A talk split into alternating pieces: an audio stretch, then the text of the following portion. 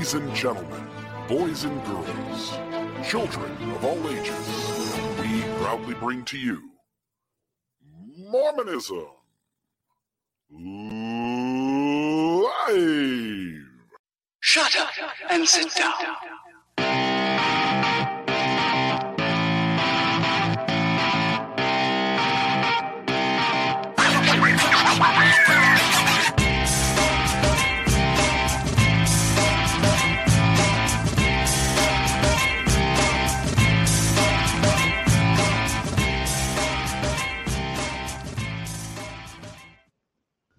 Good morning. How are you? Good afternoon, I should say. Good evening.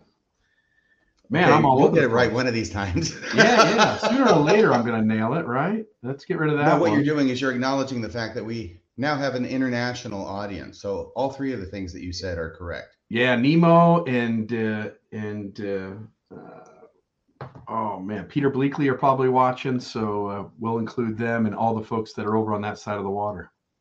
I think it's after midnight in Jolly Old. So I picture Nemo cuddled up with, uh, I don't know, a teddy bear and in his jammies. Most likely, yeah, all curled up. Yeah. Uh, how's life treating you, RFM? Better than I deserve, my friend. I've been working tirelessly the past couple of days to try and take what Carrie Schertz, aka the Backyard Professor, and I did on Sunday night and making it uh, hopefully edited to a point where it's ready to go up on Radio Free Mormon. I'm not there yet. I will tell you that I put in at least five hours so far because that episode requires a lot of editing and it was two hours and 38 minutes. I've got it down to, uh, I think I've cut off about 11 half an hour. Down to 11 minutes. No, it's not quite that good. not that much editing. I think it's going to be great. I think it was great Sunday night. I think it's going to even be better once the editing is done. Awesome. I'm I'm excited to to see that conversation. I haven't had a chance to watch it yet, but maybe I'll wait for the audio version. Um, but man, to have the two of you guys kind of going back and forth on some stuff, that's got to be some good content. Well, we had a lot of fun. At least I did. I think he did too. Good, good. Uh, anything else before we jump into the topic? Not a thing. Okay, everybody, uh, grateful for everybody who watches the show. Please hit the subscribe button or the notification bell if you want to get uh, notifications that uh, when we do uh, release content on this channel. And folks, if you'll uh, hit the like button as well where you can, and share this uh, episode uh, to help us get some some publicity for it. So, without further ado, no Except for this little bit of further ado, I know there's a, a perennial interest in what T-shirts I'm wearing from week to week. Yeah, Uh, I've got a green T-shirt on. You may have thought this was my Zelensky T-shirt. Actually, it is my Zelensky T-shirt. What most people don't know is that Zelensky has Hela, sister of Thor, on his Ooh. T-shirt, just like I do. look at that. I even have it signed by Zelensky. That didn't cost me a lot either. I have a T-shirt. I can't rep with the with the mic in the way, but this was the one that was sent in. So it says Mormonism live, and I can't really stand up. But here's the rest of it You're for muted. this way. just just had to come in. we do that to each other quite a bit, RFM. Yeah, what the audience doesn't know is we've done that actually on purpose over time to make it a tagline. Yeah, yeah, we like it. We're now we're, now we're making uh, money fist in hand, I guess. To, uh, each time we uh, we sell a shirt now with that saying. How many times have I been talking with someone and I wish I could just say, "You're muted"? I I think that's what Alma said. I think that's what Alma said to Korihor at the end of their exchange. You're muted. muted. yeah, um, raises the square.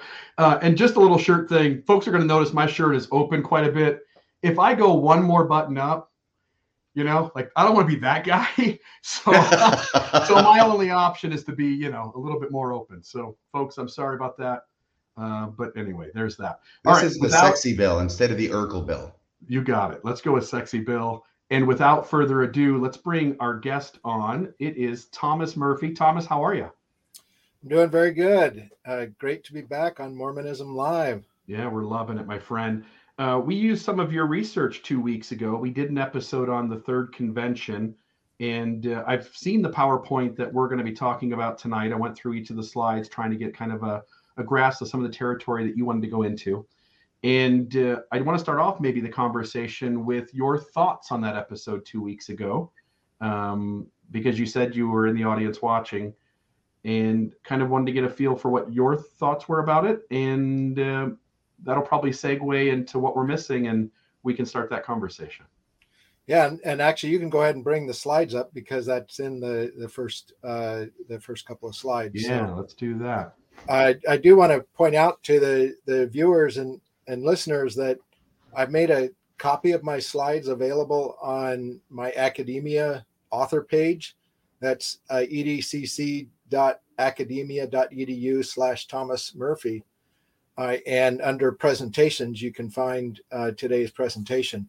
Uh, and so that the, the slideshow is designed to enable you to, to follow the, the links uh, and go a little bit deeper and designed to, to help people that are interested in this topic uh, to learn a little more. Yeah, really yeah. quick too, Maven, if you don't mind, um, I don't know if you can either, Thomas. I just if we go to the next slide, that link's going to disappear. But Maven, if you could put that link maybe into the comments for folks, that would be helpful. Um, look at that, perfect. Yeah, that's Nailed the direct link. Thanks. She's good. All right. Yeah, so I, I think last week I really enjoyed the show, uh, except that early start kind of caught me off guard. Uh, and sorry about that. I had to leave for Florida and I had a plane to catch, uh, and we had to do it. So I apologize. I thought I was showing up early and I was late. No, uh, you, yeah, the, my bad. You're guess what, RFM? You're muted. well, dang, and it was such a funny line too. I was going to say that's the story of my life.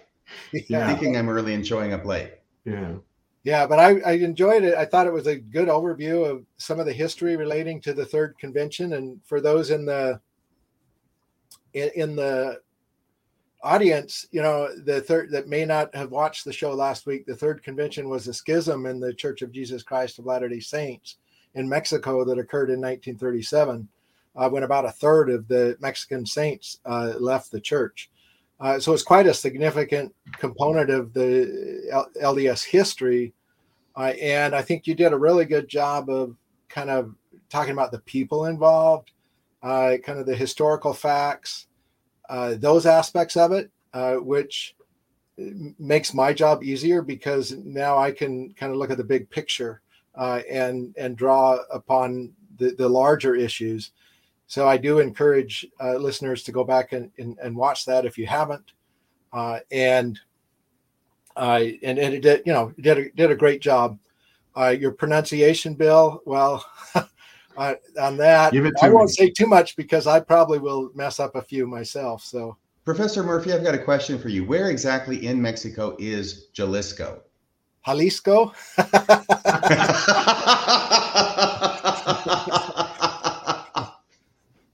yeah, I, I, get picked on for the simple ones like uh, Brigham Young, which I said for years, Brigham, because before I was Mormon, the only thing I knew about Mormons was the joke about Brigham Young University and so it's been a bad habit to break. But I did take two years of Spanish, barely passed those two years, and uh, I certainly have no business uh, speaking any sort of Spanish at all. Now, one thing I learned about being a, a, scholar, you know, somebody who reads a lot, you know, a lot of times when you're reading, you just you make up for yourself the pronunciations you don't know, and yeah, uh, that can lead to some interesting, uh, interesting takes. But uh, anyway, on kind of kind of my more of a critique is more it's more of a critique of not necessarily your show, but your main source, uh, which was Ephlaemon Tolles, uh, and he share he shares in his book Mormons in Mexico, and in the article uh, you drew heavily from a shepherd to Mexico Saints, Arwell L. Pierce, and the third convention that was in BYU Studies. He tells a story of rupture and healing uh, but so that you know that you have the story of the LDS Church has this challenge that it as a young church it goes through uh, and it breaks apart. But uh, by 1946, uh, especially through the leadership of Arwell Pierce, uh, who embodies the values of the church, that the church is able to come back together as a whole unit and, and reunify uh, the problem with that narrative is that it's partial, it's an incomplete story. Uh, and to make that narrative work, the third convention itself needs to fade away. It needs to disappear. It can't still be with us as a festering wound I instead it, it it has to fade out into the background. But Wow. there's another story to to tell, or better yet, multiple stories and indigenous ones in which the third convention and the issues it raises are still with us today. And that's what I'm gonna gonna gonna argue in in my presentation here. Love it. Uh, and another key issue I want to emphasize is whether or not the Book of Mormon is more of a settler colonial or a decolonizing text. That's going to be a theme that, that's running it throughout it. Because what one of the things that inspired my interest in this work was how do indigenous people read the Book of Mormon? I do do indigenous readers simply internalize the racism that's in the text? or do they take the the counter narrative uh, that uh, challenges that racism passages that say all are alike unto God, for example, or that predict that the future uh, of the church is the that Lamanites will lead in the in the future of the church, or that depict uh, in its prophecies the people of the United States as Gentiles uh, and the indigenous people uh, as the chosen people. And you know so which way are indigenous readers going to approach the text uh, and that's been a key interest of mine Sweet. I I, I want to kind of save. I've got questions. I'll make notes here as we're talking, but I really want to kind of facilitate you being able to cover as much of this material as possible. So Okay. uh, so feel free to like take it wherever you want to. all right Right, I, I will roll that- with it and then I was going to say that you're saying that this author, F. LaMond Tullis, had this apparent, uh, I'll just say agenda or Mhm. conclusion already in head in, ha- in hand that he was going to write about this rupture in the church in 1937, but he wants it to be healed over. But my understanding is, is that your research has shown that that conclusion of it being healed over isn't necessarily true. Is that right? Exactly. You've nailed it right there. And, you know, and I, I should put, provide a little context uh, for what Tullis was doing. So Tullis was part of that team of historians that were working under Leonard Arrington in the church history, uh, the, the church history office. And they they were hoping to produce a sesquicentennial history of the church that was truth telling and broad and encompassing and international in scope. Uh, and Tullis was assigned the task of, of producing the, the history uh, of Mexico. And uh, for the, the Leonard Arrington runs into a little bit of trouble uh, with the church uh, leadership. Uh, he gets kind of demoted from church historian and shifted to BYU. Uh, and this set of volumes of church history that were going to be produced get scuttled. Uh, and so then here, uh, people like LaMond Tullis and several other uh, authors had produced a lot of material and they didn't know quite what to do with it. Their publishing routes were, were killed. Uh, and so he uh, turned, he doesn't name the publisher he initially turned to. He just says a prominent publisher in, in Utah. Uh, and that publisher did not want to publish the book because it talked about ethnic schism and ethnic conflict. Uh, and so he turned instead to Utah State University Press uh, and was able to publish it in 1987 uh, and including that story. So even the way he told the story that kind of minimizes some of the, the problems, uh, that was too controversial for at least one main mainstream LDS uh, facing uh, press that just wouldn't go that way. Uh, We would was- presume that was Deseret yeah, Publishing, wouldn't we? that that was that's my guess, or Bookcraft, which I think is a subset of Deseret. You know, Yeah, Bookcraft is the one that's not owned by the church. oh, is that okay? Yeah, but it, it in one of those likely, but they they didn't want to touch it, but a university press did, and so we got to credit him for at least telling a very difficult story, and I want to start my critique of him with a with a by just by reading a selection uh, from a review I did of his work, uh, actually a, a second edition of the, his book uh, that I published in the Journal of Mormon History in, in 2002. and I'll just read that uh, for the audience here. By the way, they call it they call it bookcraft because priestcraft would be too obvious. yeah, right. While Tullis makes an effort to present a balanced portrait of ethnic conflict in the LDS Church in Mexico, he occasionally deviates from this objective. Tullis emphasizes the inexperience, development, and progress of Mexican leaders, but not the corresponding inexperience, development, and progress of Anglo American missionaries in Mexico. For example, by 1913, some Mormons in central Mexico may have had as many as 25 years of experience in the church. And in a church in which most leadership is inexperienced, it seems a bit unfair to single out the development of Mexican leadership and ignore the similar inexperience of Anglo American missionaries, several of whom had been adults for less time than many Mexicans had been members of the church. In a more balanced moment, Tullis criticizes the missionaries for their zealous focus on record keeping while overlooking the Mexican leadership's ability to effectively construct buildings, conduct meetings, and attend to the spiritual needs of their members. Tullis perpetuates American ethnocentrism even when he attempts to challenge it. His analysis of the contribution of Mexican nationalism to the ethnic conflict that culminated in the formation of a schismatic group known as the Third Convention from 1937 to 46 needs to be balanced by similar attention to the impact of nationalism and racism in the United States upon the attitudes of church leaders and missionaries. In his discussion of the first of three conventions that eventually led to a schism, Tullis notes that the Mexicans' request for a mission president of their own nationality amid laws disenfranchising foreign clerics seemed rational. Yet beneath the surface ran a strong current of emotion that made, in his words, Mexican saints sensitive, one might say even touchy. Uh, he refers to Mexicans' wounded pride, calls them defensive, insensitive, rebellious, and angry, and depicts them as pricked by ethnic pride and their own declining leadership opportunities. Meanwhile, Tullis characterizes Anglo American Harold W. Pratt's severe trials as a mission president as both unfortunate and unjust, so that he portrays Pratt as being treated uh, unfairly. Tullis not only overlooks the impact of American racism and nationalism, he even appears to deny any nationalistic attitudes among North American Mormons. That's a self effacing lie, right? The missionaries from the United States were reportedly unfamiliar with nationalism, had to overcome the suspicion, distrust, and prejudice of Mexican saints. A more balanced perspective would have considered the equally urgent need for inexperienced missionaries to overcome their own suspicion and prejudice against Mexicans as they developed and progressed as missionaries.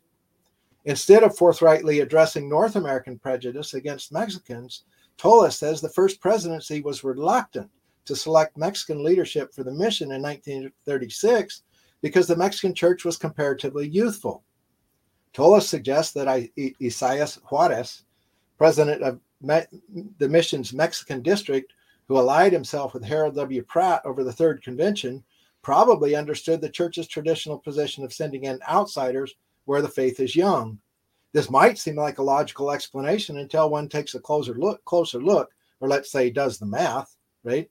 57 years from 1879 to 1936 of local practice and growth in central Mexico amid tremendous challenges like the insufficient translation of scriptures, minimal support for building construction, multiple withdrawals of missionaries, the Mexican Revolution, and the Cristero Rebellion made the Mexican saints stalwart and seasoned practitioners of the gospel even Tullis acknowledges later that the leaders of the Third Convention were, in his words, experienced and dedicated Mormon officials. The charges of paternalism and second class treatment in the church advanced by convencionistas remain far better explanations for the conflict than Tullis' suggestion that the faith was young in Mexico. Yeah, I get the idea when you read that, Professor, that the reason for this slant, which I think you've done a good job of documenting here, toward the Anglos and American Mormons versus the uh, the Mexican Mormons is that um, because of what happened, right? Because they separated themselves from the church, therefore the fault has to be with them. right, rather than uh, the LDS church leaders not following the law in Mexico, right? Uh, which you know, yeah, there, there's multiple ways to look at it. I think that's the point that I want to make is that there are multiple perspectives. There's more than one way to tell this story. And Tullis, you know, does a reasonable job for uh, predominantly uh, Euro American audience, uh, but it it it share shows that framing rather than one that would be more sensitive to the needs and concerns of, of Mexicans. I don't mean to take you off of where you're going yeah. right now, Professor, but I do have a question for you. When sure. Bill came up with this story and this idea for the podcast, I had never heard of this story mm-hmm. before. Mm-hmm. I've been a member for 40 years, certainly never heard of it in church, never heard of it in any of my studies. I was happy to find out that it does get mentioned and with some detail in the third volume of Saints that just came out. Mm-hmm. But I had never heard of it before. Do you have any idea why that might be? Well, it's your own fault for not looking. That's what I think. Apparently. I'm just thinking that I'm not the only one in this boat, and I'm asking on behalf of all the other ignorant people. What's the opposite of Illuminati? Right. The ignoranti? It was always there. We weren't hiding anything, right? Uh, uh, you know, that's where that the story of what happened with Leonard Arrington is important because I, you know, I it's hard to say they were deliberately hiding per se, but they certainly weren't sharing it widely, right? And you know, the refusal of some publishers even to share the story as it's uh, whitewashed by uh, LaMond Tullis uh, shows that you know there there is a protection of information. There's this culture of limited sharing in the LDS Church, and uh, this is a hard story to deal with. So it's one I obviously that's not emphasized. Yeah, it's almost like the church doesn't want to tell a story about a group of saints becoming disaffected from the church, just right because somebody else might get an idea out of that. exactly. Well, my interest in uh, in in this story of the third convention happened when I first read uh, LaMond Tullis's Mormons in Mexico uh, while conducting ethnographic uh, research with Latter day Saints in Antigua, Guatemala during the summer of 1993. And for those not familiar with anthropology, uh, ethnographic research is our main research methodology, especially in cultural anthropology. And for that research methodology, you you spend time living in a community that you're studying uh, and so I spent uh, three months in Antigua uh, working with Latter day Saints. Uh, the, the funding for my research was for health related research.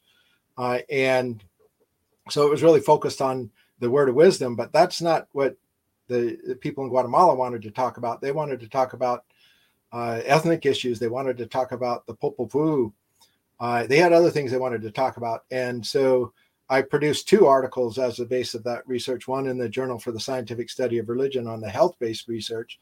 And then this article I've pictured in the, the slides here reinventing Mormonism in Guatemala as the harbinger, as a harbinger of the future. And what really struck me uh, was that what I was reading about in Tullis's book was happening right before my eyes in Guatemala. Uh, I was in a priesthood uh, session uh, with you know just a regular priesthood session the local antigua ward i was visiting uh, and uh, a member of the the ward that i use a pseudonym for luis is the pseudonym i came up with uh, pointed to me and said that there was a difference between guatemalan mormons and anglo mormons the term he used uh, and uh, he said that us Anglos were gentiles or Gentiles, uh, and uh, we were adopted into uh, the covenant of Abraham, uh, while Guatemalan saints of indigenous heritage were d- direct descendants of Abraham. And that was a claim that had been at, at, at, the center of the, the controversy in the Third Convention and later with George P. Lee, Navajo General Authority uh, and so I wrote this article, did kind of a comparison between what I was observing in Guatemala in the 1990s, what had happened in Mexico in the 1930s, and what had happened in the uh, Navajo Nation in the 1980s. And uh, showing that what kind of the tensions underlying what happened in the third convention are not gone they're still with us. uh, and as I'll argue later, they're they're in part uh, kept alive uh, by the Book of Mormon itself. Uh, well, that's what I was going to mention. Was that it sounds like Luis, mm-hmm. as well as George P. Lee, the, their main problem was reading the Book of Mormon too closely. Exactly. the book exactly. Of, the Book of Mormon gives primacy of place in the latter days to the Lamanites and the Gentiles, which means the non Lamanite Mormons, the ones who convert to Mormonism, have a second place status. And when you couple that with the early church, I won't even say early church, I'll say when I joined the church 40 years ago, their insistence that they knew who the Lamanites were. Mm-hmm. And it's basically everybody who was here who was a native. Then you start running into people who are natives, Native Americans, saying, okay, we're Lamanites, we're reading the Book of Mormon we have primacy of place in the Book of Mormon. So how come the church that is based upon the Book of Mormon isn't reflecting that? And it even goes further than that, RFM, which is that early leaders, there are quotes on the record where the Lamanites shall build the temple in the New Jerusalem.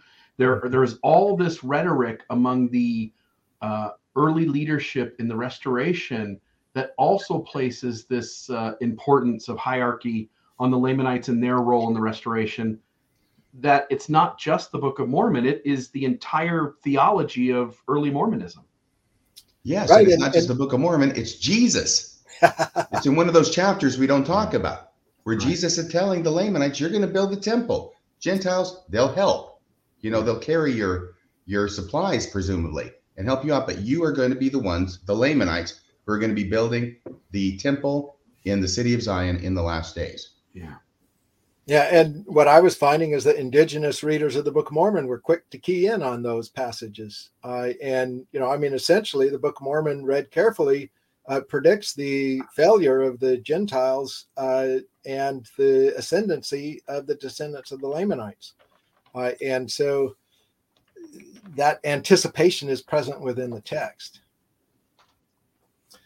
Well, kind of going back to to my story a little bit, uh, I after after doing that work in in Guatemala, I, at that time I'd been an undergraduate at the University of Iowa, uh, and I did that research in the summer of 1993. Then I enrolled in a PhD program in sociocultural anthropology at the University of Washington the next year, 1994. You lazy uh, you.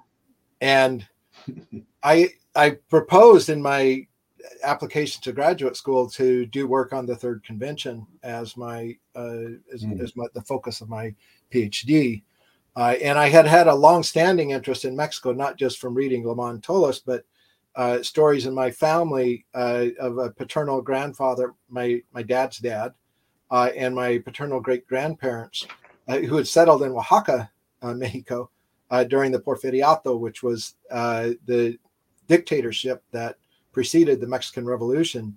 Uh, uh, Porfirio Diaz was the president from 1876 to 1880, and then again from 1880 to 1911, and he ruled with a with an iron fist.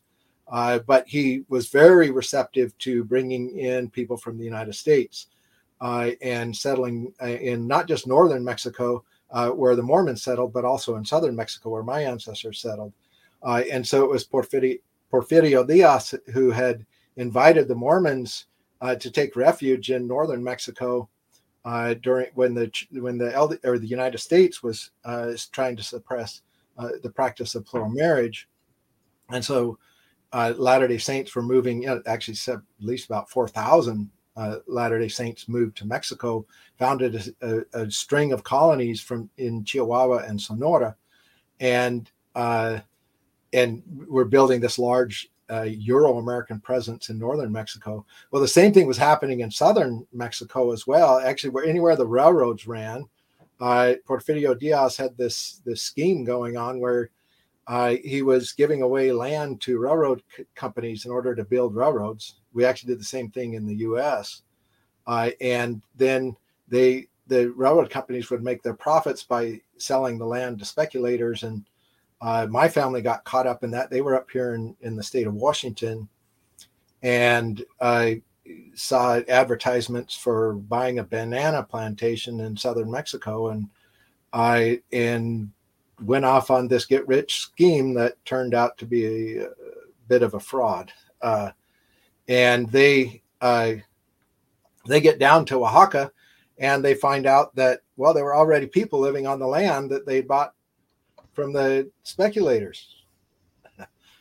Uh, the government had given away the land without clearing it with the mm-hmm. indigenous people, uh, and so that made a quite a, a, a, a significant tension uh, in this community. Uh, in at the time, they called that community uh, uh, what did they call it? I'm blanking on the the name. Anyway, I I I'd been raised with this story and was curious about it, and so uh, I was quite interested in Oaxaca in southern Mexico as well, not just uh, what's going on with the third convention. And during the summer of 1996, I had the opportunity to work in Oaxaca on the, the Zapotec Ethnobiology Project as a research assistant under my professor, uh, Dr. Eugene Hunn from the University of Washington. And this was a study of the relationships between people, plants, and animals uh, in a remote Zapotec community in the Sierra Madre Mountains of southern Mexico, uh, which coincidentally, I should note, is the place where John Sorenson, uh, or at least part of the place where John Sorenson argues that the Book of Mormon occurred uh, in, near the Isthmus of Tehuantepec. Right. Uh, but I was in basically in Oaxaca doing this research, had nothing to do with Mormonism. Uh, and I got a weekend break and during that weekend break, it was a long weekend. Uh, one my one of the other research assistants was coming back to the states for a wedding, uh, and our professor was I don't even remember what he was doing, uh, but we had a long long weekend that, that I had off, and so I thought, why don't I go to Ozumba? Uh, and I so I headed. I jumped on a bus and headed to Ozumba in central Mexico. So Oaxaca is southern Mexico, and uh, Ozumba is in the state of Mexico, which is near Mexico City in central Mexico. Uh, and I, I took a bus and I just showed up unannounced in this community of Ozumba uh, and looking for relatives of Margarito Bautista. I I didn't expect that I would necessarily find any because Tullis had told me in 1994 that he didn't think that Bautista's community still existed. Uh, and the Mexican historian Agricola Lozano Herrera had claimed that the colony had almost disappeared uh, after Margarito Bautista's death in 1961. And so, what I had expected to find was maybe a straggler or two, somebody who remembered Margarito Bautista, or maybe some relatives, or somebody that had been involved that was still around. And what I found was uh, quite different. Uh, and I would return in the winter, summer, and fall of 97 to mark the 50th anniversary of this community that I encountered there. Uh, and I also went to school at El Colegio de Mexico. There was a program for people with Mexican heritage to, to go to school in Mexico, and they considered my Anglo ancestors to count for that. Uh, and so I'd been, I went to school that summer in 97 in Mexico City, and I'd spend my weekends as much as possible in Ozumba and then I was in Mexico City again in 97 for a, an American Society for Ethnohistory meeting. So I had quite a bit of chances to, to interact over a couple of years uh, with this community in Ozumba. And so I want to share with you a little bit of what I found. Uh, and you shared a Wikipedia version of that uh, last week. So that, I, I would love to hear what you what you found. Uh, I just wanted to note that I think it's it's either Bill or it's Maven. It's one of the three of us other than me, who's been putting up quotes from the Book of Mormon and other church leaders about the role of the Lamanites in building the temple in the last days. It's me, RFM. Yeah. Okay. It's not Maven, it's Bill. And uh, I looked up one too. This is the one I remember. This is actually how I found out. No, this isn't how I found out about it. But um, I had come to that conclusion myself from reading the Book of Mormon, mm-hmm. just straight reading the Book of Mormon. But then Bruce R. McConkie had something to say about this in his last work, which was a new witness for what was it? A new witness for the Articles of Faith. I think that's what it was, page 519.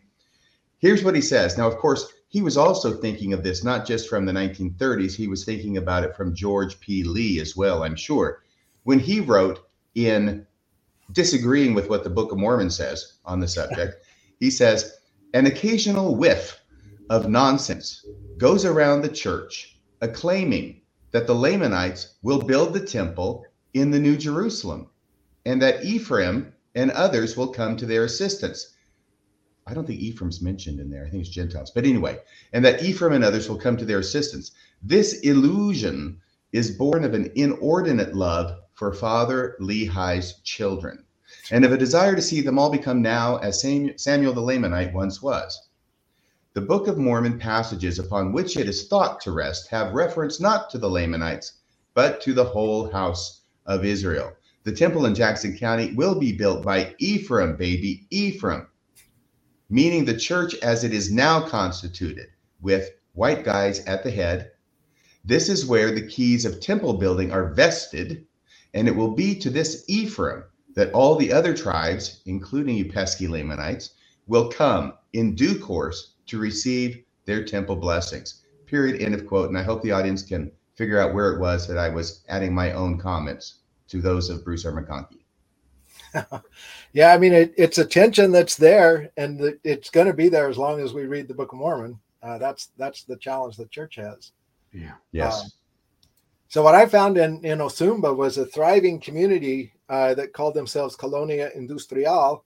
Uh, that's located. So Colonia Industrial is like a town, and Ozumba is like a county, to put it in kind of U.S. perspective. Uh, and they had a different story to tell than Tullis had to tell.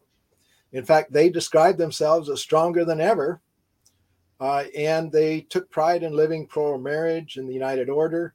They'd even built their own temple or an endowment house, depending on who I talked to. I they use different terms for that. But basically, Let me ask you something, Professor Murphy. Yeah. This is a change, right?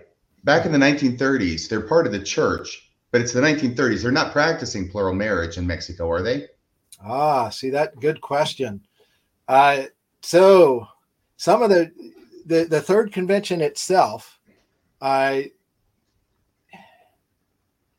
the the bulk of the people there. Well, okay, there there was plural marriage was occurring, you know, up till uh, 1890, and then there was post manifesto polygamy also occurring. Okay, so most of the the like the missionaries and stuff i think bill did a good job of pointing this out were coming from those polygamous families uh, so they were still polygamous church leaders were still polygamous in in in the 1910s and 1920s 1930s uh, and so there was still polygamy in one sense but they weren't supposed to be practicing new polygamy so there was in that transitional period between the manifesto uh, in the, the, what they call the first, the second, and the third manifesto. So the first manifesto in 1890, the the second one 1904, the third one sometime in the 1930s. I don't remember the exact date.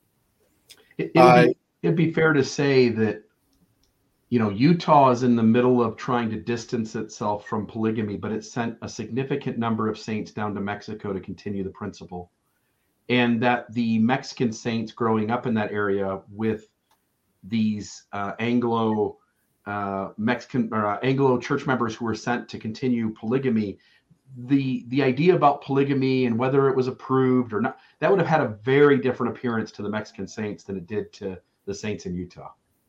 Yeah, well, the key person in this was Margarito Bautista. So Margarito Bautista, he was from uh, Ozumba, but he uh, after he, he joined the church in 1901, uh, Bill kind of shared his story last a couple weeks ago, uh, and he went up later to live in the colonies in northern Mexico.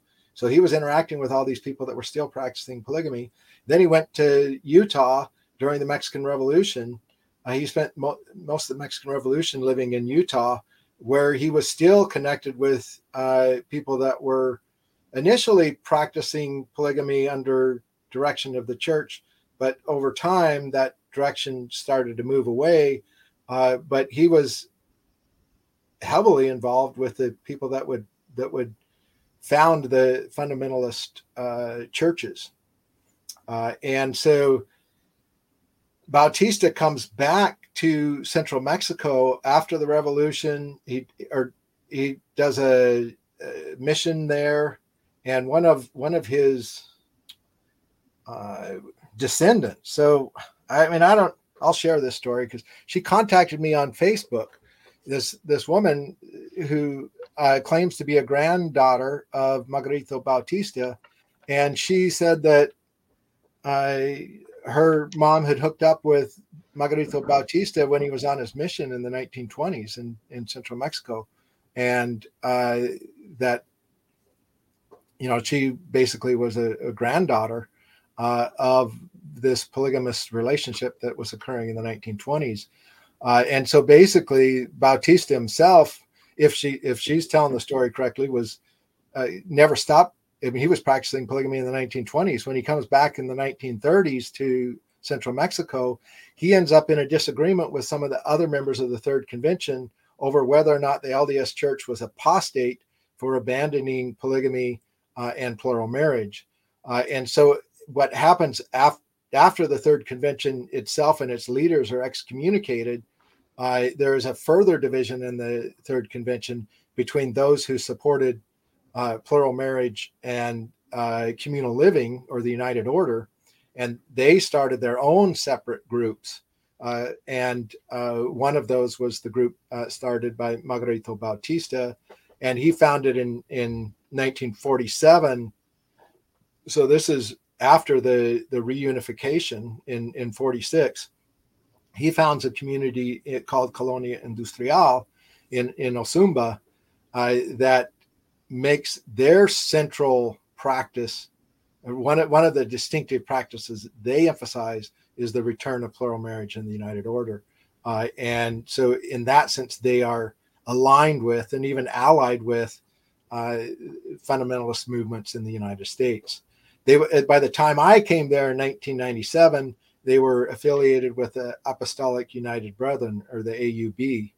Uh, and in fact, that temple, when I talked to scholars like Cristina Rosetti, who's a scholar of the fundamentalist Mormons, she refers to this temple that I have showing on the slide as the, the AUB temple. Uh, and uh, built kind of initially in secret down in Ozumba. Uh, and basically, there's communities quite thriving, but they are they're they're on uh, they aren't making a big scene for themselves. Uh, and certainly they were well known in fundamentalist communities. They were well known among people in central Mexico, uh, but not to scholars in the United States. They'd largely been written out of the history by Agricola Lozano and, and F. LaMond Tullis. Are there any other pictures of this temple yeah. that you're aware of other than the one that you took and that we're looking at right now on the screen? Yeah, you know, I was beforehand here. Well, while I was in uh, at Claremont Graduate University this last summer, participating in a seminar on Mormonism in Mexico, some of the younger scholars there, we were talking. I've shown them this picture of the temple, and they pulled it up on Google Street View, uh, and uh, so I was playing around with that a little bit. It's a little tricky to find it on Google Street View. I was playing around with that a little bit earlier today. You can still see it there. It's, it's still there. Uh, you can see in my picture that there's some there's still some construction going on on the outside in the grounds. I'm not sure what year the temple was built. Uh, whenever when I started asking them questions about the the temple, they they avoided those questions. They didn't really want to uh, answer them. They didn't want to talk about it. So I didn't press. Uh, but it looks like there was still at least external construction occurring on the out uh, in 1997. Uh, and yeah, somebody's asking ask if, I, if the temple ceremony resembles which version. I, I don't know the answer to that question because, like I said, I didn't ask them a lot of questions. My suspicion uh, is that they follow the line of other AUB folks and uh, try to restore the older versions. That's my suspicion, but I can't say that with with with confidence. That building, the picture I'm looking at of the temple, mm-hmm. has many many places where it looks like there used to be windows, both circular and with an arch, that have been bricked up. Do you think that's part of the original architecture, or do you think that there were actually windows there that then they took care of putting bricks in to maintain privacy within. I'm, I'm not sure. I, I'm puzzled over that myself too, because it does appear kind of closed off. Uh, and it looks like when I looked at the Google Street View, it looked similar to that now. So uh, I I really wonder don't- if they bought a building that was already constructed and then modified it. Mm, I don't know. Yeah, I don't know.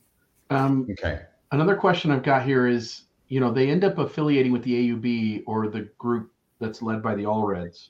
Yes. And do you know how the AUB got in there to have some influence, or was it? Or it sounds like maybe what you're saying is that the the Mexican Saints, um, either probably later than Bautista, right? Probably after him, but the Mexican Saints would have maybe reached out and said, "Hey, we think we think the LDS Church is apostatized. Um, we see you guys as having, you know, a, a larger portion of the truth." And, and maybe that's how the connection started. I, I guess I'm asking, do you know the origination story of how the Allreds got their foot in the door?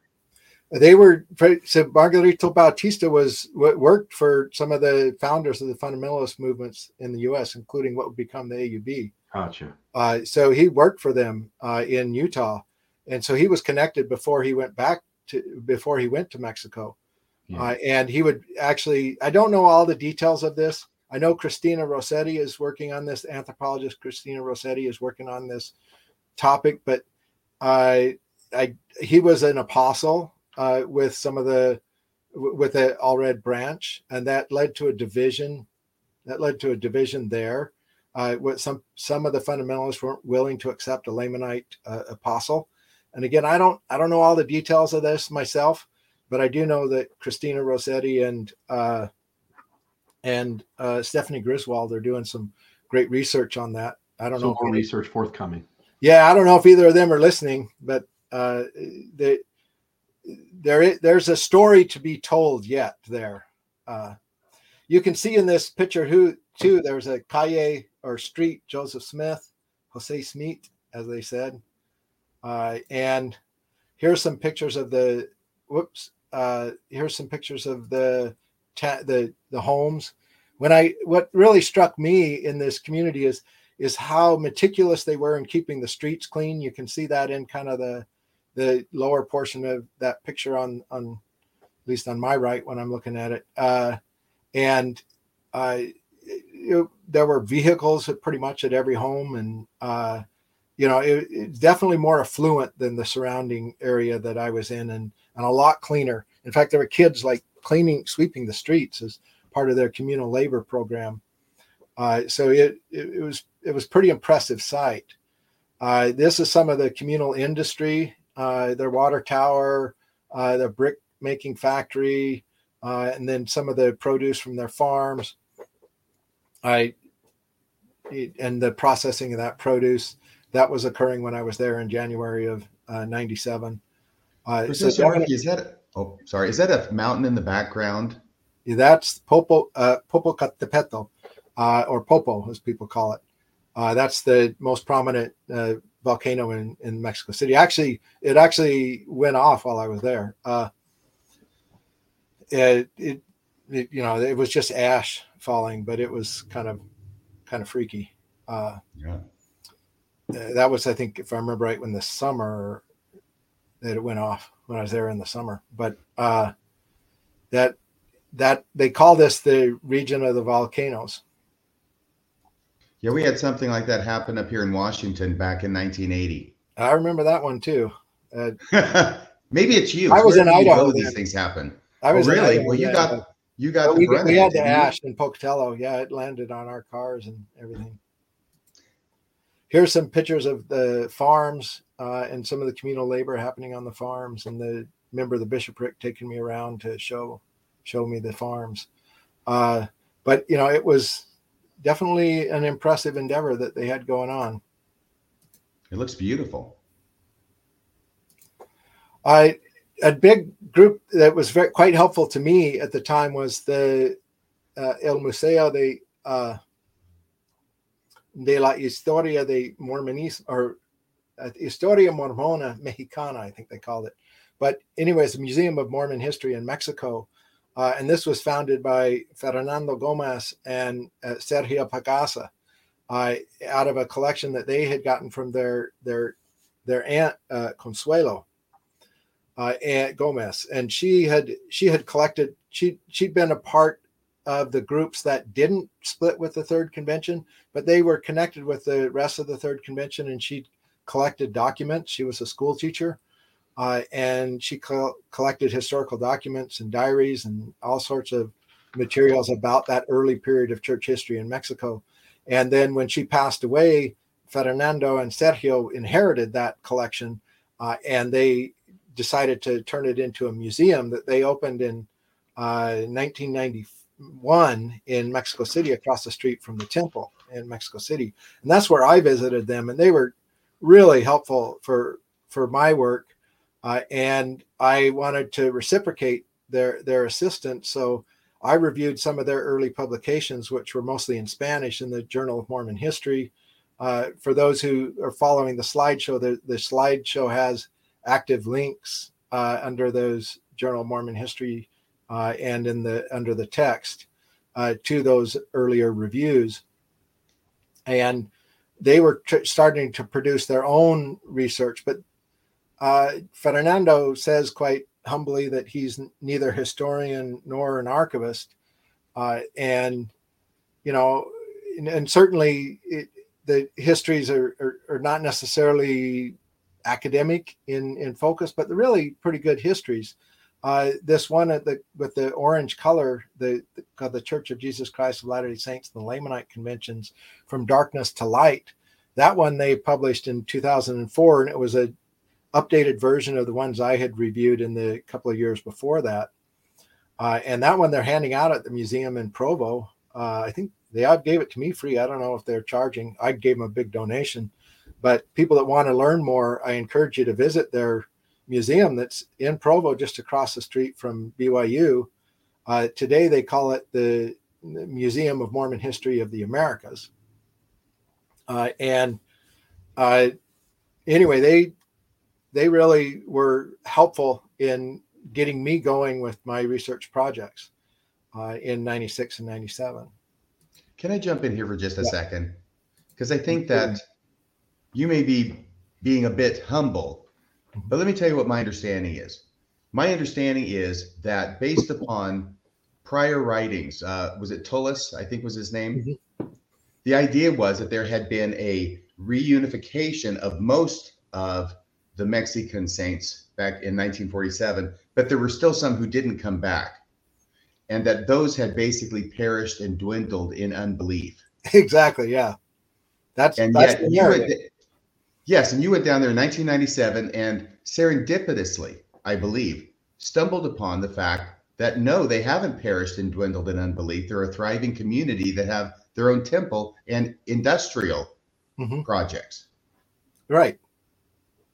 That's yeah, and you know, people like Fernando and Sergio, they they knew about Bautista and, and his community, so they were aware. So it wasn't like I discovered some something that local people didn't know about. Uh, it was already yeah, just us people up here north of the border, right? And and in in Ozumba, you know, when I uh, when I asked about uh, Mormons, I was like, oh yeah, we got some of those, you know, and they were very aware. And and you know, I even talked to some Latter Day Saints in in Ozumba, and they talked about Bautista's group as hermanos de la fe, or you know, brothers and sisters in the faith uh, and so they were aware. It, local people knew what was going on. It's just, like I say, the scholars that were uninformed. Right. I just wanted to underscore the fact that, um, accidentally or not, you're the one who brought this to light and found out that the prior narrative was incorrect. Not only are they still there, they're thriving and have their own temple. Right. So yeah, thanks for the the credit. You and Wikipedia. uh, but anyway, I did write a few articles based on that research that I did. Uh, so one of them would would be kind of a case study using the third convention as a case study uh, for how the LDS Church can attract people of color while teaching that a dark skin is a curse from God. Uh, you know that seemed to me like a significant challenge. Uh, yet the fact that the church was growing in Mexico and even doing quite well meant that something had to be happening. So the anthropologist in me is like, how is this possible? how is it that a church that by any objective standard is clearly racist uh, can can attract people of color and what i found in this case study is that latter day saints employ racial and ethnic imagery instrumentally that is to serve particular needs at specific times and places that people are selective uh, in their in, in their uses. Uh, so the, the question was what what is the population of the group? Uh, it was what did they say? I think in 1997 if i remember right I, I think they said about 500 with a couple hundred more outside. I, but it was small. It was less than a thousand at that time. Today, I, I am sure it's over a thousand. Uh, but I don't I don't I don't know the exact numbers. But it Mm-hmm. wasn't as big as the third convention itself, which was about 800 people. So, uh, that split in 1937. But anyway, that was answering a question from the chat. So what what I found in this article is that Mexican Mormons reinterpreted the racial doctrines in self-affirming manners, while Latter-day Saints had used Lamanite imagery to denigrate Native Americans, uh, to justify wars against them and to displace them. But Mexican Mormons reinterpreted those in more self-affirming manners, claiming a Lamanite identity, then centering the church's past, present, and future in Mexico. Uh, and so then the question became, well, how do how does that survive within the church? Uh, and what I what I found again using the third convention as the case study is that the Euro American church leaders would tolerate diffuse interpretations as long as members don't challenge their authority. That's the rub is when the third convention challenges LDS authority, that's when they try to stamp it down. That's when they try to uh, to silence it. The same thing happened with George P. Lee. But what I was observing in Guatemala, uh, they weren't they were challenging me as an as an Anglo anthropologist, uh, but they weren't challenging church leaders. They weren't directing their challenge against the mission president, uh, and so uh, I had no authority to to do anything. uh, but you know, the, the, church leaders will tolerate that diffuse interpretations, those self-affirming interpretations from from indigenous Mormons, so long as they, they don't challenge their authority. And if they challenge the authority, that's when uh, suppression is occurring. Is there anything in your research that sheds a light on the church's growth in Africa? Because I think the Book of Mormon can definitely, I think the straightforward reading of it is very affirming to Lamanites. But I don't see any reading of the Book of Mormon that's affirming to those of African lineage. Yeah, well, there there was this guy, I forget his name, from Eritrea, or you know, what's part of what part of Ethiopia. He lived in the Seattle area, and he contacted me uh, several times about his interpretation. He was running for president of Eritrea, uh, and he had some pretty wild interpretations of the Book of Mormon in terms of it occurring in Africa, and that uh, Eritreans were the Lamanites and uh, I think they had a website too, but I, it's been a long time since I really looked at that material. And most of my interaction was directly with with some of the members, uh, rather than a like a careful study. Uh, but there's something interesting going on in in parts of Africa as well. But I don't I don't have enough to comment other than saying it needs to be studied more carefully. Yeah, I'm wondering where they're going to get a narrow neck of land anywhere in Africa. Mm, yeah, that's okay. The, the Mormons are having trouble with that same question in the Americas anyway. Yeah, yeah. One of the commenters, uh, chat said the church website says the third convention expelled Bautista for, for practicing polygamy. That's that's uh, not exactly right because he was first expelled for being part of the third convention. The third convention expelled him for practicing polygamy, but the LDS Church expelled him for being part of the third convention. Uh, so, another article that I that I wrote about this uh, is called "Other Mormon Histories: Lamanite Subjectivity in Mexico," and this I published in the Journal of Mormon History. I, I should say that last article, I I published in uh, a journal called Ethnohistory. It's a major anthropology journal. Uh, it's actually my most cited uh, article, um, even more than my DNA research that would come later. So it's what I'm best known for in anthropology, not in Mormon studies per se. But this one, this is my, one of my favorite articles that I did in the early years. Uh, and it uses again the third convention as a case study for looking at colonial bias in, in Mormon historiography. Historiography means kind of the, the, the study of writing history, right? How do we write history? Uh, and you know, Leonard Arrington and others, you know, really had developed this new approach to history they called the New Mormon History, uh, that tried to emphasize the perspectives of ordinary people, of ethnic minorities and women, and make them rather than just an institutional history of the, the church as an organization, to to emphasize those regular people. And LaMond Tullis's work was part of that effort. Uh, but as I said, he had trouble uh, dealing with with the third convention story because the facts of the matter uh, don't tell us, give us comforting messages, right, as we read it. Uh, and that's more true. That's true more generally about uh, Agricol Lozano Herrera and Margarito Bautista Valencia. These were two Nahua Mormons who wrote history in their own terms. They both wrote histories. Uh, in the case of Bautista, it was a La Evolución de Mexico. And in the case of Agricol Lozano Herrera, he wrote uh, a history of Mormons in Mexico. And uh, Lozano would become the the president of the LDS Temple. He would become a stake president. So he would uh, actually get he would be the person that gets eventually what the church the church members were asking for back in the 30s. He would get much later, decades later. Uh, he would become that uh, Mexican stake president, Mexican temple president, uh, and he wrote a history in Spanish uh, of early Mormonism and Margarito Bautista Valencia wrote his story. And so, what I was looking at is how do new Mormon historians deal with these writings of Lozano and Bautista?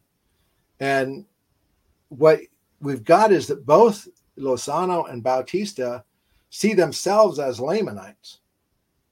So, those others of the Book of Mormon, the Lamanite others, the Book of Mormon being written from a Nephite perspective, uh, they they adopt that other as a self, as who they are, uh, and uh, then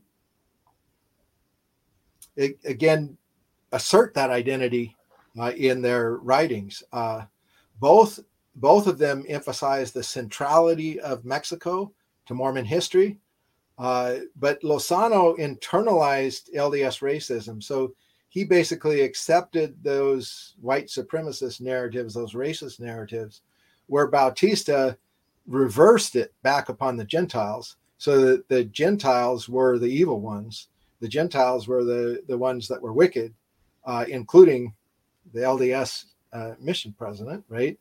Uh, they become the, the wicked ones, and the LDS church itself, by giving up polygamy in the United Order, uh, had uh, basically abandoned the gospel uh, and left it now to Lamanites to lead in the latter days. And so that article kind of looks at the ways we tell history uh, by juxtaposing Nahua narratives with uh, that of Tullis and other scholars from the New Mormon history. In last week, oh, sorry, last week or not last two weeks ago when we talked about this topic, mm-hmm. even in faithful circles like the BYU article that we used a bunch from, it seemed as though there was, if you read between the lines and read some of the phrases and, and sentences specifically, Arwell Pierce had to go in there and essentially go in so soft. And he had to acknowledge in lots of places that the LDS church not only could have done better, but that the Mexican saints had a fair um, disagreement that, that, that there was some things that they were right about and mm-hmm. i was actually quite surprised to see kind of a faithful article from the church's side even grant that much yeah and it, that's the new mormon history approach uh, but the what makes I guess what makes Lozano and Bautista even more challenging is that they don't use basic historical methodologies, where uh, uses, you know, standard historical methodologies. Uh, they also tell the the story in in their own words, you know, in their own perspective. Uh, so, how do we how do we write about those histories? Because even their perspectives are biased, right? Uh, Yeah.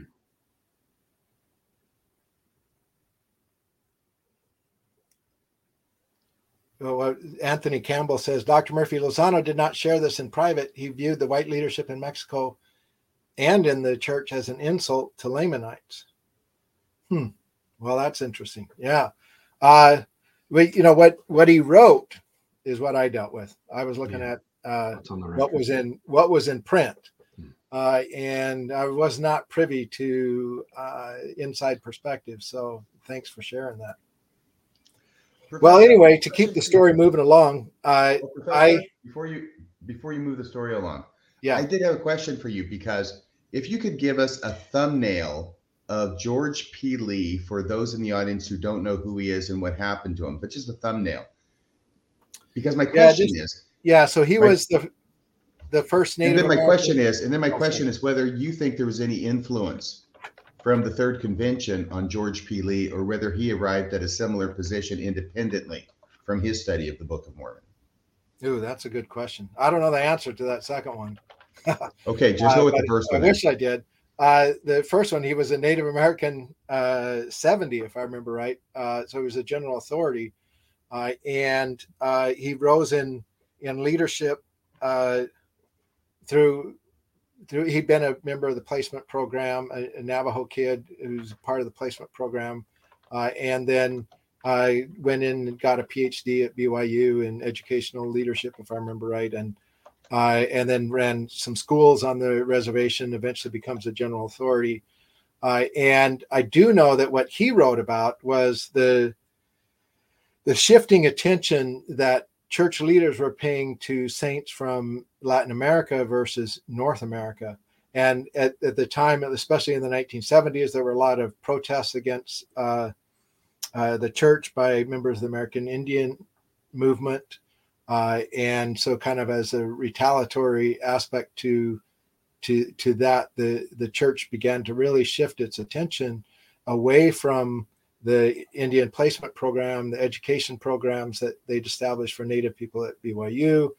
Uh, church leaders like uh, Boyd K. Packer was frustrated that natives were coming to BYU, getting an education, going back home and doing their own thing, not staying in the LDS church.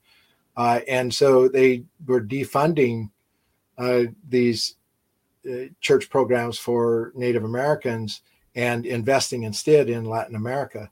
So that's what about what uh, George P. Lee was quite upset about, uh, and he shared with Bautista the same sort of reading of the Book of Mormon of Lamanite leadership in the last days.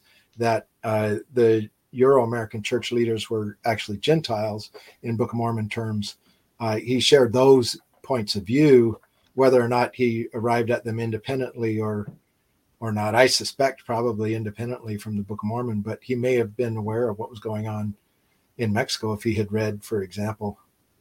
Uh, well, Tullis's work wasn't out yet, so he wouldn't have read it. So I don't know. He, but All right, I'm anyway, sorry, I interrupted there, and you're going to your article in American Apocrypha. yeah. So right. So my, I'd started doing this research, and my, well, my plan was to come back and do a major study that would have been several years in length, at least another a full year there. Uh, I'd already been working on it for a couple of years, but I was in and out of Mexico. I was mostly in Washington, and I wanted to spend a long, longer period of time there. And so I applied for uh, funding from a number of sources, like the National Science Foundation, the Social Science Research Council, the uh, Wenner-Gren Foundation. These are the types of organizations that fund long-term ethnographic studies, uh, and uh, they were all unsuccessful. The only thing I'd been successful at was uh, some funding. Well, I'd gotten some small grants, but the major grants that I got was the Foreign Language and Area Studies fellowships, and those that did enable me to do that initial research, but they weren't sufficient that I could take my family uh, to Mexico with me and so I have at, at home I have a daughter and uh, a wife that I wanted to be able to go to Mexico with me, and so I needed sufficient funding uh, to do that, and I, I couldn't get it. Uh, it was just Mormon topics were not high priority in funding in anthropology. Uh, and what happened in the meantime, so I'm not getting this funding. I'm kind of delaying my dissertation a little bit. I'd actually written a first draft of my dissertation, uh, and they'd asked me to to revise it, go back. I'd done a comparative study of the Popol Book of Mormon, and Black Elk Speaks, uh, and they asked me to go back and, and do more of this stuff with Mexico and more of a focus on Mormonism uh, and take out the Popol Vuh and Black Elk Speak stuff. And so I, I just delayed. And while I was delaying, uh, I'd gotten a job at Edmonds Community College and was putting a lot of energy into that. And I get an unsolicited offer of funding from Brent Metcalfe in 2001 to write an article on DNA in the Book of Mormon.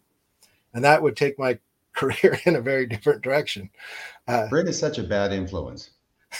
yeah, uh, and I, you know, I met Brent. I think through like uh, Sunstone and Mormon-L and a few other. Uh, Mormon-L was like a list serve that a lot of us were on back in the day, uh, and uh, I wrote this article. I don't want to spend a lot of time on it. Lamanite Genesis, genealogy, and genetics.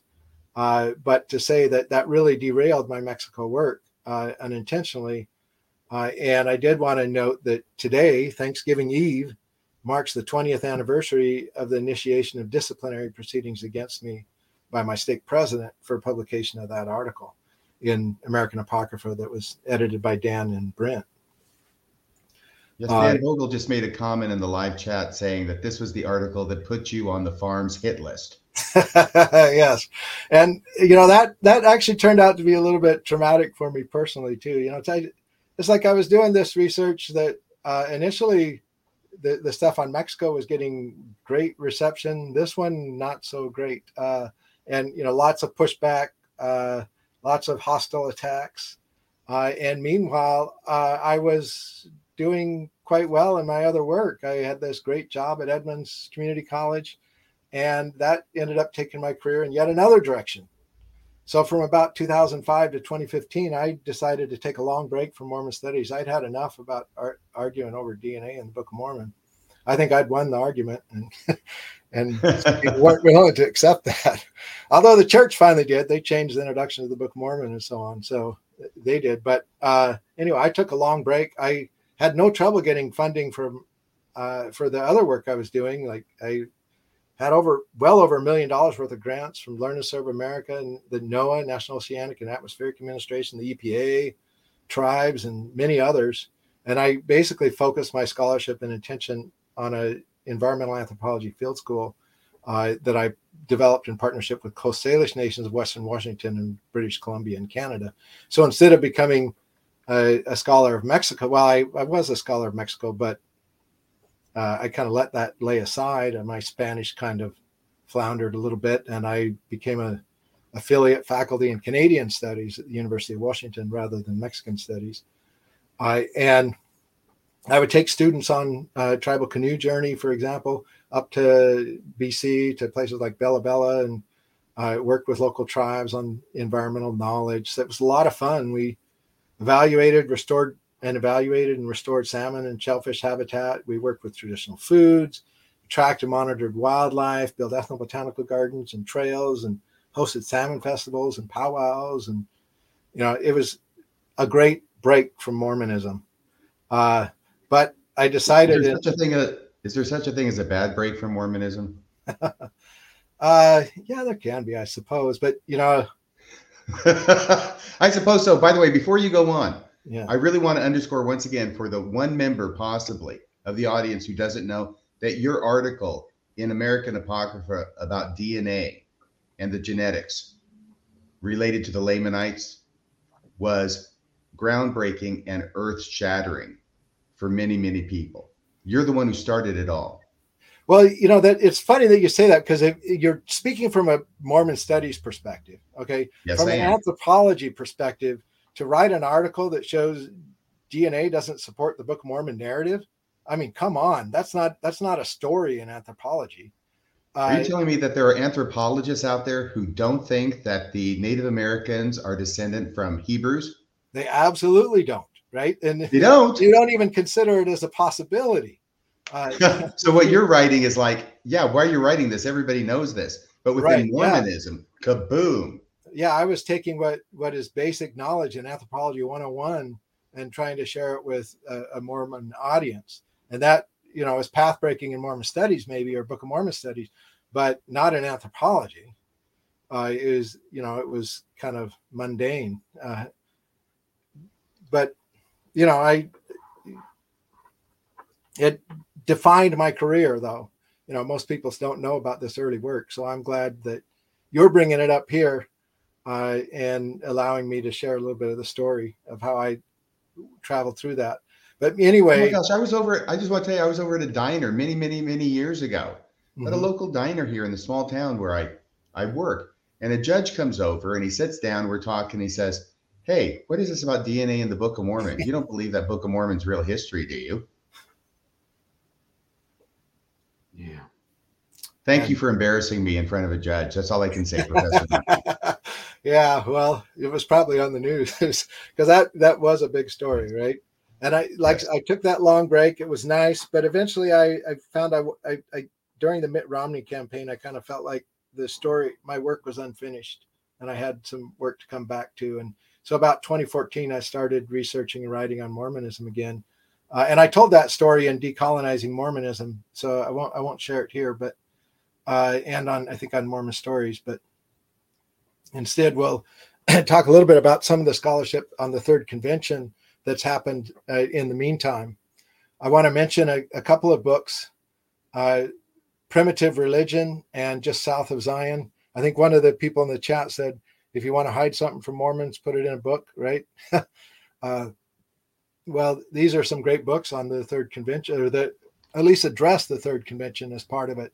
Uh, Jason Dormady, uh, who's at Central Washington University, published Primitive Revolution, and he looks at uh, restoration religion in the context of the Mexican Revolution, uh, and uh, looks at Mormonism as one case study and the Third Convention as one case study compared to like La Luz del Mundo, another uh, large politically active religious community in Mexico. Uh, and then, uh, along with Jared uh, uh, th- he published an anthology called Just South of Zion. And that includes a, gr- a couple of articles on the Third Convention, one by Dr. Elise, Elisa Pulido and Dr. Stuart Parker. Uh, Elisa examines the role of women in the Third Convention, and Stuart uh, it provides a comparative intellectual history of Margarito Bautista and Jose Vasconcelos, who was a, uh candidate for the Mexican presidency. So very fascinating uh, reads for those who might be interested in in more. If you And go then- back to that slide, the slide Yeah. right before this, because that said something that I was not familiar with, and that's under the the Primitive Revolution book, where the synopsis says conflicts over the creation of a new Jerusalem in the state of Mexico. Mhm. Is that what they were doing? Is that what they feel they're doing? Is creating the new Jerusalem in Mexico? Oh yeah, that's what they've done. Okay, I didn't know that. So Yeah, they don't think is- it's still in Missouri. No, it's in it's in Ozumba. Well, is that pictures. temple then that you took a picture of? Is that the That's temple? that's the New Jerusalem. That's not just a temple out there. That's the That's temple. The New Jerusalem. Yeah. I did not understand that until Yeah. now. Yeah. So pretty important. Yeah. and It's a great book on providing that context. And Elisa Pulido would go on to complete a PhD in religions of North America at Claremont Graduate University. And she wrote a fascinating biography called The Spiritual Evolution of Margarito Bautista, Mexican Mormon evangelizer, polygamist, dissident, and utopian founder. Uh, that New Jerusalem again.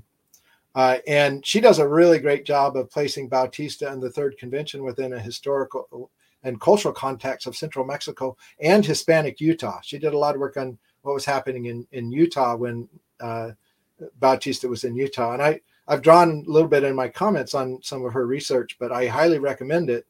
And I interviewed uh, Dr. Pulido for the Mormon History Association a, a year or two ago. And that interview is available on YouTube and on my academia page. And if you if you listen to that interview at the end, uh, there's a discount code for the purchase of the book. So uh, that again, I've shared these slides. They're on my academia page, so anybody can follow the hyperlinks if you joined our show late. And then I want to mention uh, one of the most exciting and prolific uh, of the scholars uh, working in this uh, in this field, and this is Dr. Uh, Moroni Spencer Hernandez de Olarte, and he's a history professor at the Universidad Autónoma de Mexico or UNAM, and he's published widely, but mostly in Spanish, on the Mexican Revolution and Mormons, especially in the Ozumba, Mecameca, and Atlautla, or the volcanoes region uh, that was so central to the Third Convention. So he really places that Mexican Mormonism within a larger context, and particularly the connections with uh, the Mexican Revolution uh, and uh, the Zapatistas uh, of the Mexican Revolution. Uh, so pictured here are some of his books, Ozumba, Arte y Historia, Entre la Patria y el Pueblo, uh, Hechos y Nombres, La Atlautla en el Tiempo, Mujeres, Historias y Sociedades Latinoamerica. He actually asked me to write a chapter for that, and uh, I had to turn him down because my Spanish has gotten rusty, and I didn't have time to go back to Mexico and finish the research. But uh, he wanted me to write on the women in that community in Ozumba, and I had talked to a few of them, but that's about the extent of my research with women there. So I didn't have a lot to contribute. Uh, and ask you this, yeah, up here in uh, well Utah, I'll just say in the United States, when you're dealing with fundamentalist groups, there are certainly different groups, and they come in all stripes. But one of the more recognizable ones is where women dress in pioneer clothing. Did you see that among the women? no, not at all. No, this is this is more the AUB. The AUB is very different. I'll just t- tell you a little. You know, so I, I, I show up in this community and and, you know, and I get I get kind of shuffled around. Uh, I ask these kids, you know, if, uh, if if they were, if they knew anybody of Margarito Bautista, and they just like said, "Wait a minute," and they went and asked a woman. I talked to this woman. She uh, asked her about uh, if she knew about Margarito Bautista, and she she said, uh, "Well, she's new in the community, so hang on. Let the, the bishop's out of town, so maybe she'd get me the, uh, the counselor." So she took me over to the counselor's house, and uh, he invites me in. I introduce myself as an anthropologist interested in Margarito Bautista, and uh, and uh, he asked me a lot of questions, uh, and it becomes clear that I'd done a little bit of research. I understood a little bit of what was going on, uh, and so he agreed to an interview and then he offers me coffee. And I'm like, hmm, is this a test? he said, or, or how about beer? you know, and cerveza. And I'm like, uh, what's going on here? Uh, th- this is a little different than uh, LDS uh, or FLDS uh, versions of, of, of, fundamentalism. I mean, his wives were walking in and out of the room while we're talking, but he's offering me beer and coffee, which I declined. Uh, I didn't, you know, I wasn't quite sure if they were testing me or what, but it turned out that they drank uh, beer and coffee. They actually read the the word of wisdom literally. Uh, again, if you actually if you actually read it, uh, then uh, it actually sanctions uh, the use of uh, drinking beer uh, it doesn't explicitly name coffee. It just talks about hot drinks, right? You were mentioning right, you said something there that. Oh, great. Go ahead, Bill, because you, you were mentioning the, the mode of dress or clothing. And just FYI, I mean, Kody Brown, the Sister Wives show, um, they're members of the Apostolic United Brethren, and I've been, you know, I've been around the Brown family a little bit because they've done stuff with Family Pawn in, in some of their TV shows, and hanging around them, they just look like an ordinary, other than the fact that there's one man and multiple women in a large family, um, dress wise and home wise and, and uh, their environment, it just looks like normal America, you know? And so I'm like, as, as um, Professor Murphy is pointing out, to go down there, I would have expected the Mexican saints in the AUB to be just dressed like other Mexican citizens. Yeah. Thank you for pointing that out, Bill and Professor. You had said something, Professor, that brought a question to my mind because you said you talked to a kid, the kid took you to a woman, and she said she was new to the community. Mm-hmm. So, how does a woman become new to the community in a polygamous uh, group in Mexico? I'm guessing that there's some kind of missionary effort that they take part in. Yeah, romance. Uh, I mean, I, the women I did talk to were were mostly had married in to the community. And I asked one woman, I asked her, I said, "Well, so you were raised Catholic?" And she said, "Yeah, I was raised Catholic." And I said, "Well, why would you want to become a Mormon?" Uh, and she said, "Well, at least this way, I know who my husband's sleeping with." Ooh, Uh, zing. was- so they were recruited as wives uh, the ones i talked to so i mean i don't know about uh, you know i can't speak there was no systematic study or anything but the few women i talked to uh, were outsiders uh, that had married in and been recruited by the men in the community I know that happens. Mhm. I just always wonder how. uh, charisma uh, Yeah, that's why I don't understand it. yeah yeah i mean that that that was beyond my research i wasn't really there polygamy wasn't really the topic of my my interest i was much more interested in the identity issues uh, and so anyway we're running we're running a little short on time aren't we uh so yeah, I mean, I, mean, was gonna technically, you got 12 minutes until 8 p.m., which is when we try to end. We want Yeah. to take maybe a phone call or two. And folks, if you do want to call in 662 667 6667 or 662 Mormons. But yeah, I mean, another five, maybe eight minutes or so, and we'll take a couple of phone calls. Yeah, I so I'm not going to read this, but Mar- Moroni did a great analysis of uh, Mormonism in Mexico in the. I find this Handbook. strange, by the way. He pronounces his name Moroni. Yeah, Meanwhile, we as Mormons have the word Moroni, and that's how we pronounce it. And yet, this well, it's just the Spanish. Yeah, the Spanish pronunciation. Yeah, yeah, totally. Nephi. But anyway, he has a great at the end of a word. a great article in the Palgrave Handbook of Global Mormonism uh, that kind of places the Third Convention again in a larger perspective. Uh, and I, you know, what I think is noteworthy. I won't read his passage, but you have basically colonial versus decolonizing readings of the Book of Mormon happening. People are using the Book of Mormon to justify their the colonialism or white supremacy uh, over indigenous people versus the people that are reading the Book of Mormon to legitimate uh, indigenous leadership. Uh, Mhm. and so, uh, anyway, I encourage people to take a look at his work in the the Palgrave Handbook of Global Mormonism.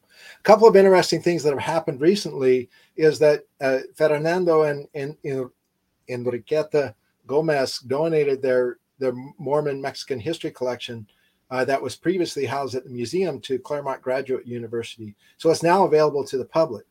Uh, and they CGU hosted a National Endowment for Humanities seminar this past summer that introduced a team of mostly young Chicano and Mormon studies scholars to the collection, including the documentary history of the Third Convention.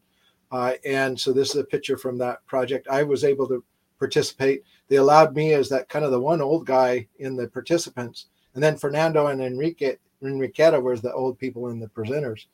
Uh, but I I will note I mentioned earlier a couple of people that were participants in that Stephanie Griswold, a, a graduate student at CGU, and and Dr. Cristina Rosetti, who's at Utah Tech, and they're producing new research on fundamentalist perspectives on Bautista and the Third Convention that I'm excited to see where they go with it. Another uh, event of note was uh, University of Utah hosted under the leadership of Farina King and Michael Ing. Uh, Farina King is uh, Dene, Michael Ing is uh, Native Hawaiian, uh, and they they hosted an event this past summer on uh, reflections on discourses about Lamanites. Uh, and Ignacio Garcia, who used to be a professor at BYU, gave a keynote address called "My Search for a Lamanite Identity: The Mexican Revolution, Rama Mexican, Mexican uh, Margarito Eduardo Aztlán, and uh, the San Antonio Fourth Ward." That's available on YouTube. Uh, it's you can find it on the University of Utah's uh, Mormon Studies page, or search for it on YouTube, or follow the links in this slide, uh, and I get another perspective on uh, in, in a, Chicano perspective on Margarito Bautista and the Third Convention. And then there was a panel discussion of which I was a participant and uh, as well that's available on on YouTube. Uh, and what's important about this event is that the emphasis is now on indigenous perspectives on Lamanite identity, centering centering indigenous voices uh, in the uh, in the work, and uh, that hasn't always uh, hasn't always been the the emphasis. Professor, I know that the church as a whole has basically distanced itself from any identification of any peoples as Lamanites. Has that trickled down to the Mexican saints themselves? Uh, that's okay. That's a great question, and I don't have a like a, a scholarly answer. I do have a. Can I know that the video I participated in, DNA versus the Book of Mormon, uh, that there's a a Spanish version of that that's been widely distributed, uh, and it has somebody doing a voiceover. There's a voice actor that plays me speaking Spanish, and and he speaks Spanish much better than I do. But that has been shown widely in in Mexico, uh, and but to say what the impact has been is kind of hard. I can say in this in this workshop that DNA was addressed, but it wasn't the primary issue. Uh, you know, there certainly there were some participants who found the DNA research liberating to uh, be able to focus on their own indigenous traditions and other people that found it troubling uh, in that it challenged their faith. Uh, and so there was a wide spectrum of perspectives. But most of the concern was not over the DNA, it was over representations of, of uh, Native Americans and not understanding Native perspectives, or, you know, it was more about the the ethnocentrism and racism in the church than about DNA. Because hmm. I, I would think that if I were uh, let's say a Mexican is in this case, mm-hmm. and I'm a member of the church, and I read the Book of Mormon as giving primacy to me because I'm a Lamanite, that I would be less inclined to distance myself from that identification. I'd want to embrace it more, in spite of what the church in Salt Lake City is saying that we don't know who the Lamanites are. Yeah, so there's a big debate, and that's what's what's happening now. That group is, you know, going to continue to meet, and some of them are producing their own scholarship. So I, it's going to be interesting to see what happens. One of the most intriguing responses, though, has been the work by Jared Hickman. He wrote a, an article called "The Book of Mormon as Amerindian Apocalypse in American Literature" in in 2014, uh, and he basically does a literary analysis of the Book of Mormon, demonstrating a, a textual basis for the recurrent indigenous readings of the Book of Mormon that prophesy an apocalyptic collapse of settler society and the return of the land to indigenous communities are going to eventually lead a millennial restoration. Uh, and so he basically did a literary parallel to my ethnographic research that was showing these views quite common in indigenous Mormon communities. Right, and that can be found throughout the Book of Mormon. But once again, Jesus is the one who's talking about it. Yeah, you know, right. There's yeah chapters in Third Nephi that we never talk about in the church. We talk about Jesus showing up. We might give a reference to the Sermon on the Mount without calling it that. And then, you know, all the angels come down and they circle around the little kids and how beautiful it is. And then Jesus says, contention is of the devil, and then he's out of there. But there's whole chapters that we never talk about where Jesus is talking about the Lamanites in the last days rising up and basically being like a lion in the midst of the sheep. Mm-hmm. As far as the Gentiles, that they're going to lay waste to them and assume their rightful place as God's people. They're going to build the temple. They're going to build the New Jerusalem. If the Gentiles get their their act together, sorry, this is a family show. Yeah. If the Gentiles get their act together and join Mormonism, then they can be part of it. They're not going to be destroyed, but it's still a secondary role that they will assume. Yeah, and, and Jared Hickman really kind of does a good job of placing that within the context of revolutionary prophetic movements that have gotten my attention uh, and and some of my more recent research uh, in terms of that's a narrative that comes out of these indigenous prophetic movements of Tenskwatawa, uh, or who's the brother of Tecumseh uh, during the War of 1812, which was occurring while Joseph Smith's a kid, uh, and you have this narrative of uh, uh, taking the land back. But in Tenskwatawa's uh, perspective, there was a place for some settlers, but a small group uh, that uh, would accept indigenous leadership. Okay, and so that narrative you see uh, it, in the Book of Mormon was a common 19th century trope, uh, mm-hmm. and so Hickman does a good job of placing that perspective. There's kind of a counter argument, though, to Hickman, who sees a decolonizing potential in the Book of Mormon, and that's coming from a Dakota Latter day Saint, Elise Boxer. She wrote an article in the Essays on American Indian Mormon History called The Book of Mormon as Mormon Settler Colonialism. And she's arguing, basically critiquing the way that the Book of Mormon justifies settler colonialism, justifies white supremacy, and uh, has been read primarily by uh, Latter day Saints uh, to uh, delegitimize indigenous histories and to legitimize the taking of native land uh, by settlers. and so that question is not resolved, but it's still present. And it's become a, a big part of my current research, which we talked about a few months ago uh, on neophytes and Lamanites in the Book of Mormon. Uh, and those who haven't seen that episode might want to go back and, and watch Mormonism Live number 72. Uh, and uh, my argument that if one way to approach the Book of Mormon is to look at it within the context of neophyte narratives, and I use the term neophyte to describe native Christians and native prophetic movements. And that's how the term was used in the 19th century. Uh, and uh, anyway, that's where it kind of how this all kind of wraps back around uh, to my current research. And here's a couple of uh, the articles I've published. The one, Science and Fiction, Kennewick Man, the Ancient One, and Latter day Saint Discourse, just appeared in Journal of Northwest Anthropology, and an insufficient canon, the Popol Vuh, Book of Mormon, and other scriptures in Journal of Mormon History that brings my Popol Vuh work in Guatemala up to date uh, in 2022. So, in summary, uh, what we've what we've got uh, is the third convention and the underlying issues of ethnic representation and indigenous reception histories of the Book Mormon that it invoked are still with us today. Uh, they were not resolved by unification in 1946. There are other stories that are not included in Tullis's foundational book on Mormons in Mexico and the, the Museum of Mormon History in Mexico and the scholars they have helped are adding important stories to the mix. El Reino de Dios in su or that community in Colonia Industrial, remains a thriving reminder of Margarito Bautista and the brand of Mormonism that he represented. The remnants of the Third Convention simply did not wither away, as I'd been told in the early 1990s, but continued to grow while embracing a fullness of the Latter day Gospel that includes the United Order, plural marriage, and apocalyptic readings of the Book of Mormon. And subsequent scholarship has begun to address the many stories of Mormonism in Mexico and indigenous perspectives on Lamanite identity. Important work has been launched by indigenous and Chicano scholars that I think is going to shape the future of scholarship in Mormon studies.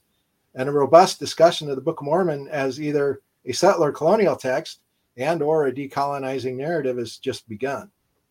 And I think in the end, it's going to be the indigenous perspectives that are going to be most important in that discussion. Very basic question from here, and thank you so much for that summary, Professor. El Reino de Dios en su plenitud. What does that mean? That's the name of the church the, down there. The, the uh, the kingdom of God in its fullness. Yeah. The Sorry. kingdom of God in its yeah, fullness. kingdom of God in its fullness. Yeah. That's the name of their church. Yes. Okay. You, or New Jerusalem, you can use that. Do they use that? Nueva Jerusalem. Sounds like they do. Yeah. And that's certainly. The, are they using it again? We're translating uh, Spanish to English, and something gets lost. Maybe is their interpretation to be New Jerusalem? Yes. Yeah. Zion. You know, that's what they're creating and just FYI, there aren't any calls in the call bank. There are lots of people in the comments who said that they love this material. And in fact, one of the people said they'll have to go back and watch it again. Um, it's kind of a hard topic to jump into and try to ask a question about. But I'm curious these two groups that you found were both of them practicing polygamy, or was one doing it and the other one wasn't? And do you know offhand what the population of the other group was as well? I I did not visit the second group, and I only heard about it secondhand. Uh, my recollection is that that they did polygamy too, but I'm not hundred percent sure about that. Uh, and it'd be interesting to my, see if my recollection is that they were a, a, couple hundred. Yeah. Uh, but you know, really that that's work that's yet to be done. If I had gotten that funding and my career had taken a different path, maybe I would have done it. But it's I now one of the reasons for me kind of putting this together in a slideshow and stuff is that maybe there's a scholar out there that wants to take this on because yeah. I think that there's a great project to be finished that I've only I only started. Like you pointed out, there were 800 people at the third convention. When the church wins some of them back, it, it wins. Was it like 800 out of 1200 or 1200 out of 1600? It was like it was like three quarters or two thirds of what they proposed were out there came back, and and whatever was left was certainly less than 800. And now today you're saying like that's 800, maybe a thousand people. It seems like at least one of these two groups is a thriving community as you're you know showing with pictures and other things other evidence that points to that yeah and certain i mean you know it pales in comparison i suppose to the lds church and its you know million plus that they claim in mexico i don't remember what the census numbers are but they're a fraction of what the church claims mm-hmm. uh, but right you know, I mean, it there it is definitely small in comparison, but uh, I, I think that it's quite significant. Yeah. Can I ask a question? If nobody's on the line, nobody. I, okay, I ended Professor. the call thing just because we're close to the end and there weren't any calls. All right, this is going to call for your personal opinion here, Professor, but we've got a situation where the Book of Mormon, and the question is about the Book of Mormon because it's being used by one group to support primacy of the Lamanites. Mm-hmm. And that's in the Book of Mormon. Then right. there's another group that uses it to support primacy of non Lamanites, white Gentiles, white Mormons, the ones who joined the church, right? Mm-hmm. And that's in there too. What do you make of the Book of Mormon when it can be drawn upon, and I think legitimately, to support two absolutely different and conflicting points of view? Your thoughts? I, I think that there's there there are multiple narratives. I think what what Joseph Smith, I what I think he, he was really good at was kind of weaving together a variety of different ideas that were part of his cultural milieu and bringing them together into some sort of synthesis because there is a synthesis there as well in the sense another way of reading the book of mormon is that all are alike unto god right that all are equal uh, and that can be employed, though, by both of those sides. And in fact, in the case of the third convention, uh, that equality was used as justification for uh, suppressing the third convention. Uh, and it, you know, from their perspective, they were they were advocating for equality, uh, but the church leaders would use the language of equality to basically uh, disempower Lamanite leadership. That there that there's no difference, they would say, between Gentiles who are born in born into the covenant of Abraham versus those who are adopted, uh, and and use that claim of equality to delegitimize those uh, interpretations of the Book of Mormon. And well, so, I think the the tricky thing about that um, verse in Second Second Nephi chapter four, I think it is, mm-hmm about bond and free, male and female, yeah. black and white, all are likened unto God, that there's that pesky clause in there that says, yeah, you're all likened unto God if they come unto me. God speaking. So I think that if you're a party that identifies yourself as the one that's on the right side with God, then the other party has to come unto you, which is coming unto God, in order to be considered equal. And that could be employed regardless of which side you're on. Yeah, and I, I think it it you know it makes me suspicious of even those interpretations of the Book of Mormon because if you if you're if you're claiming the Book of Mormon advocates equality, but you're in a hierarchical institution that privileges white male authority, uh, and you're using those passages of equality to justify your own leadership position, you're not really advocating equality. Uh, and I, I think that that's, you know, it's really a fundamental problem with the Book of Mormon. I think, you know, Dan Vogel and Brent Metcalfe's work on the Book of Mormon kind of show how the Book of Mormon narrative, uh, when read through the priority of Mosiah, you don't see an intent to create a church in the latter days until late in the process. And so there are a lot of a big portion of the Book of Mormon that doesn't legitimize uh, the creation of a church like the LDS Church. Uh, and then there are other passages that do, and it appears that Joseph Smith's objective changed uh, while he was uh, staring into that stone in a hat. Uh, and his his his goals changed, and so the narrative itself evolved uh, to reflect those those intentions. And so you you basically have competing narratives within the Book of Mormon itself. Yeah, what I see happening with that one verse that we're talking about is that the church sometimes that I have seen uses that verse mm-hmm. To outwardly talk about equality and how we're always in favor of equality and we have been ever since the Book of Mormon came off the press. But just under the surface, what they're really saying is as long as you come unto God, which means coming unto the church, which means doing everything that the church requires of you. And as long as you get baptized into the LDS church and are a faithful Mormon, then you're all equal before God. But yeah. other bets are off. But you know, the the prophets in the Book of Mormon are not leaders of church.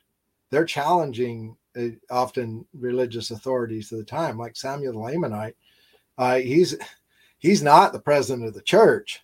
Okay, uh, he's a prophet that uh, exists parallel to uh, church leadership and is in fact challenging Nephite church leadership uh, for their failures. So you you know I kind of think of it. You can read the Book of Mormon with Captain Moroni as your hero of the narrative, or you can read it as Samuel the Lamanite, the hero of the narrative, and you or get the, or the anti-Nephi Lehites. yeah, and you get very different uh, interpretations depending on on how you center that those characters. Yeah. Can I just tell you that from my perspective, that makes the Book of Mormon more complex and I respect it more as a work of literature than mm-hmm. if it just went one note all the way through. Well, and that's why I like to highlight Jared Hickman's work because he really does a good job of looking at it that way he he worked with Liz Fenton to do a book called Americanist Approaches uh, to the Book of Mormon that really kind of looks at the, the Book of Mormon within 19th century historical context. Uh, and it's a, basically a series of literary analysis of, the text that are very informative.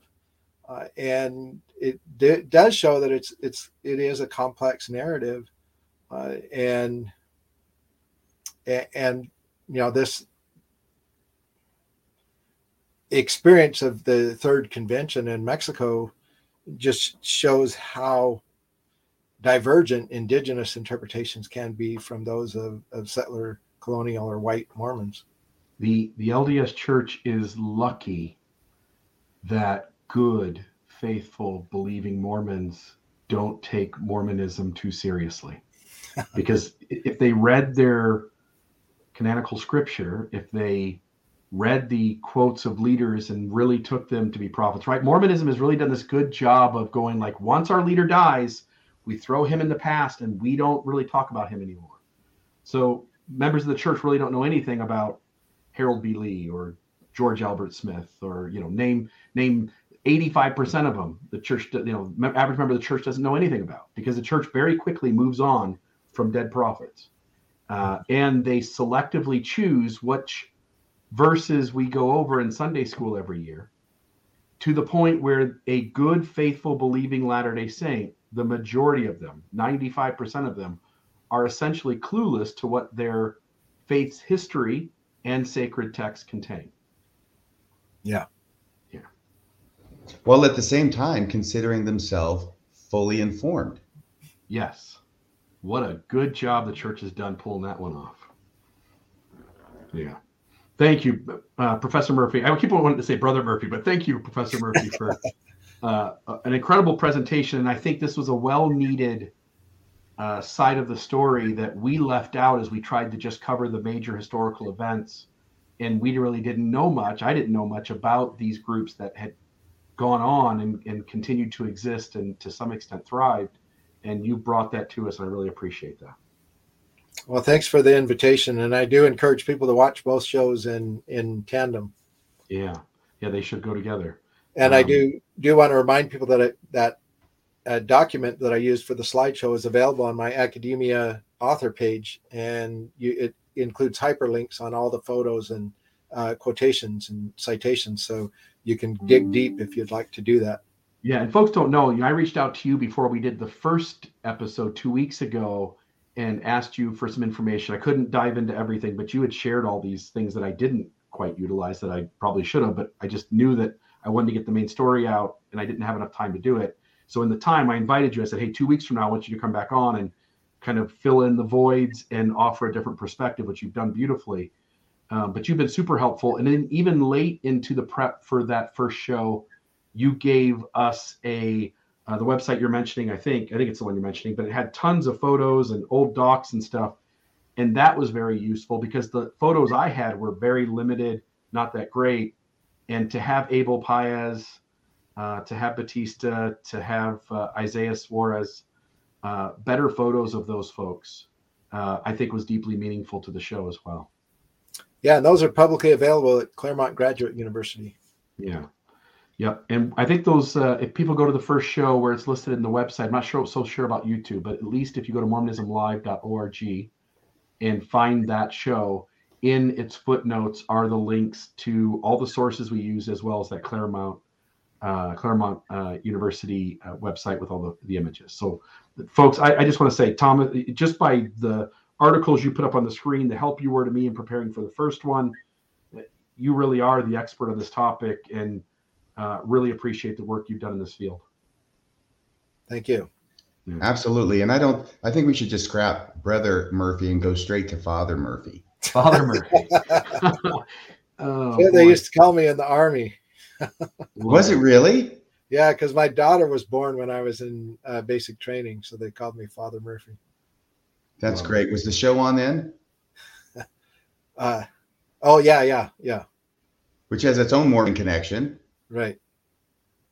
Uh, you know, I, I grew up without a TV though, so I, I mean, I only loosely, I, I never really watched the show. I, I heard of it, but yeah, I, I never watched it, but I heard of it too. Yeah. So if some of your quotations from movies and television shows go over my head, I me I too. I didn't.